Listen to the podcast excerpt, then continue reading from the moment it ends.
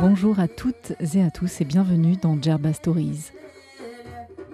Djerba Stories est le podcast qui vous fait découvrir l'île de Djerba, ses traditions, sa culture et son patrimoine. Découvertes, récits, interviews, extraits sonores, anecdotes, chaque épisode explore les nombreuses facettes de l'île de Djerba.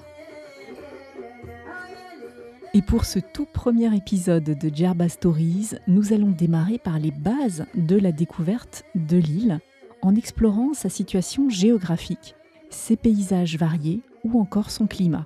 Alors attachez votre ceinture, nous partons à la découverte de la géographie de Djerba, une véritable invitation au voyage.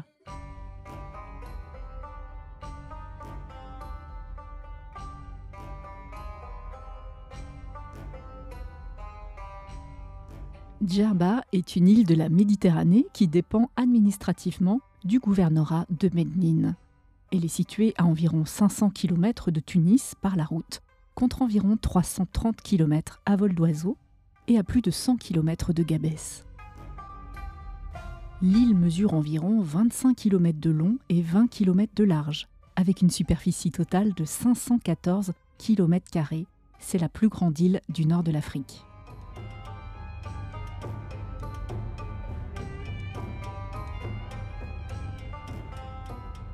L'île est reliée au continent au sud-est par une voie de 7 km, appelée la chaussée romaine, dont la première construction remonterait à la fin du IIIe siècle entre la localité d'El Cantara et la péninsule de Zarzis. Cette voie est considérée comme un véritable exploit d'ingénierie, car elle a été construite sur une mer peu profonde, avec des courants marins et des vents forts. Et une question que l'on peut se poser est comment l'île de Djerba s'est formée. Eh bien, selon la légende, Djerba aurait été créée par le dieu grec Poséidon, qui, lorsqu'il fut irrité, aurait frappé le sol de son trident, créant ainsi l'île. Mais si nous revenons à la réalité, la formation de Djerba est plutôt due à des phénomènes géologiques. Il y a plusieurs théories sur l'origine de l'île de Djerba et les scientifiques ne sont pas tous d'accord. Il est possible que l'île ait été formée par l'érosion de la côte tunisienne ou par des mouvements tectoniques dans la région ou encore par l'accumulation de sédiments, l'hypothèse la plus probable. Une histoire géologique qui remonterait à plus de 100 millions d'années où la région, selon les scientifiques, était recouverte par une mer peu profonde. Avec le temps, les dépôts de sédiments auraient créé une plateforme ayant fini par émerger de l'eau pour former l'île de Djerba.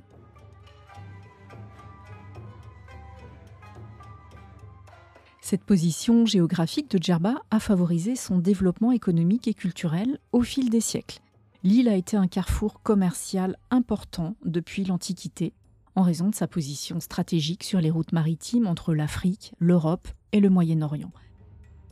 Elle a ainsi accueilli au fil des siècles de nombreux voyageurs, explorateurs, commerçants et même pirates.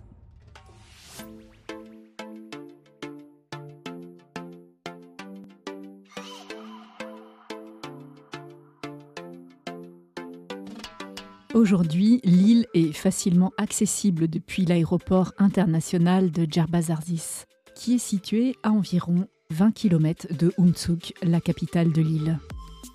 La situation géographique de Djerba a également contribué à la préservation de sa culture et de ses traditions. En effet, l'île est relativement isolée, ce qui a permis aux Djerbiens de préserver leur identité culturelle unique, leur langue, leurs coutumes. Les visiteurs de l'île peuvent ainsi découvrir un mode de vie authentique où la tradition est encore très présente dans la vie quotidienne. L'île de Djerba est relativement plate, avec une altitude moyenne d'environ 20 mètres au-dessus du niveau de la mer, et son point culminant, Daret Gelala, s'élevant dans sa partie méridionale à 53 mètres. La topographie de l'île est caractérisée par des plaines sableuses et des dunes de sable, entrecoupées de collines douces, ainsi que par des marais salants et des lagunes. Enfin, la situation géographique de Djerba est également importante d'un point de vue écologique. L'île est entourée de zones naturelles protégées, dont le parc national de l'île de Djerba, qui s'étend sur une superficie de 16 000 hectares, comprenant des zones humides, des forêts, des dunes de sable et des plaines. Ce parc est une zone protégée qui couvre environ 20% de la superficie de l'île. Il a été créé en 2001 pour préserver la biodiversité de la région et protéger les écosystèmes terrestres et marins de Djerba.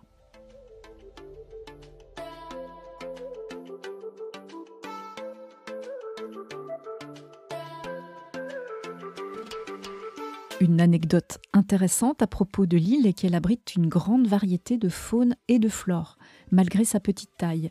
Elle est même considérée comme une zone importante pour la conservation des oiseaux, avec plus de 200 espèces d'oiseaux migrateurs qui y font escale chaque année. Et l'île de Djerba est un lieu important pour l'observation des oiseaux migrateurs. Les zones humides et les étangs de l'île offrent un habitat vital pour de nombreuses espèces d'oiseaux, notamment les flamants roses, les pélicans, les ibis et les cigognes. Djerba est également connu pour ses paysages d'oliviers et de palmiers. L'arbre roi à Djerba est incontestablement le palmier. Il occupe la plus grande place dans le paysage djerbien, de telle sorte qu'on ne saurait imaginer une vue djerbienne sans un nid de palmier avec ses 10, 15 ou 20 mètres de haut.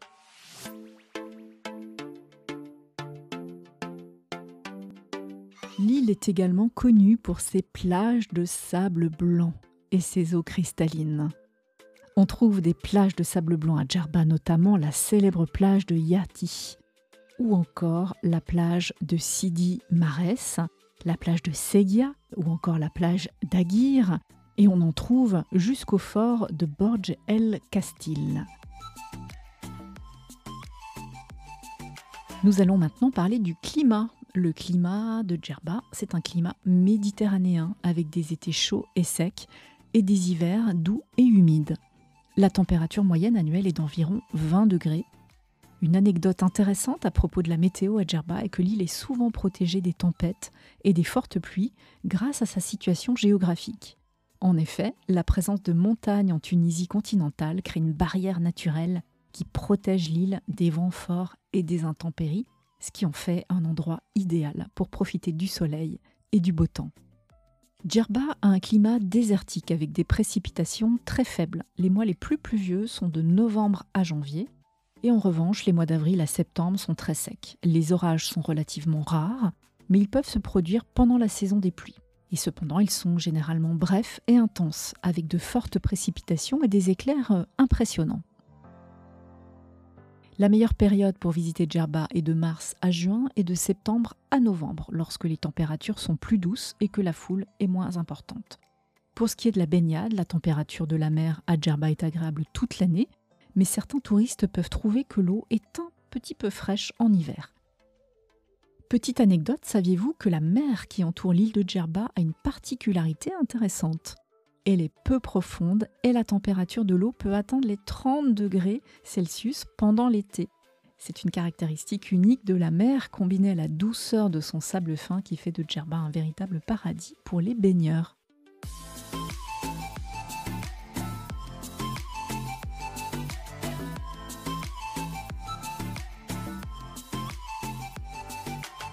En résumé, la situation géographique de Djerba est un atout majeur pour l'île qui a su tirer parti de sa position stratégique sur les routes maritimes de la Méditerranée pour se développer économiquement et culturellement.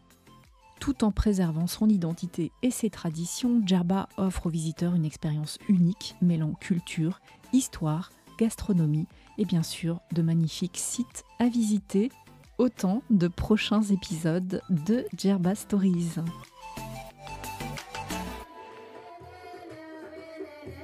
J'espère que ce premier épisode sur la situation géographique de Djerba vous aura intéressé.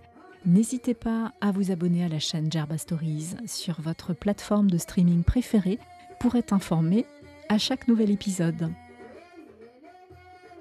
Merci pour votre écoute et à très bientôt sur Djerba Stories.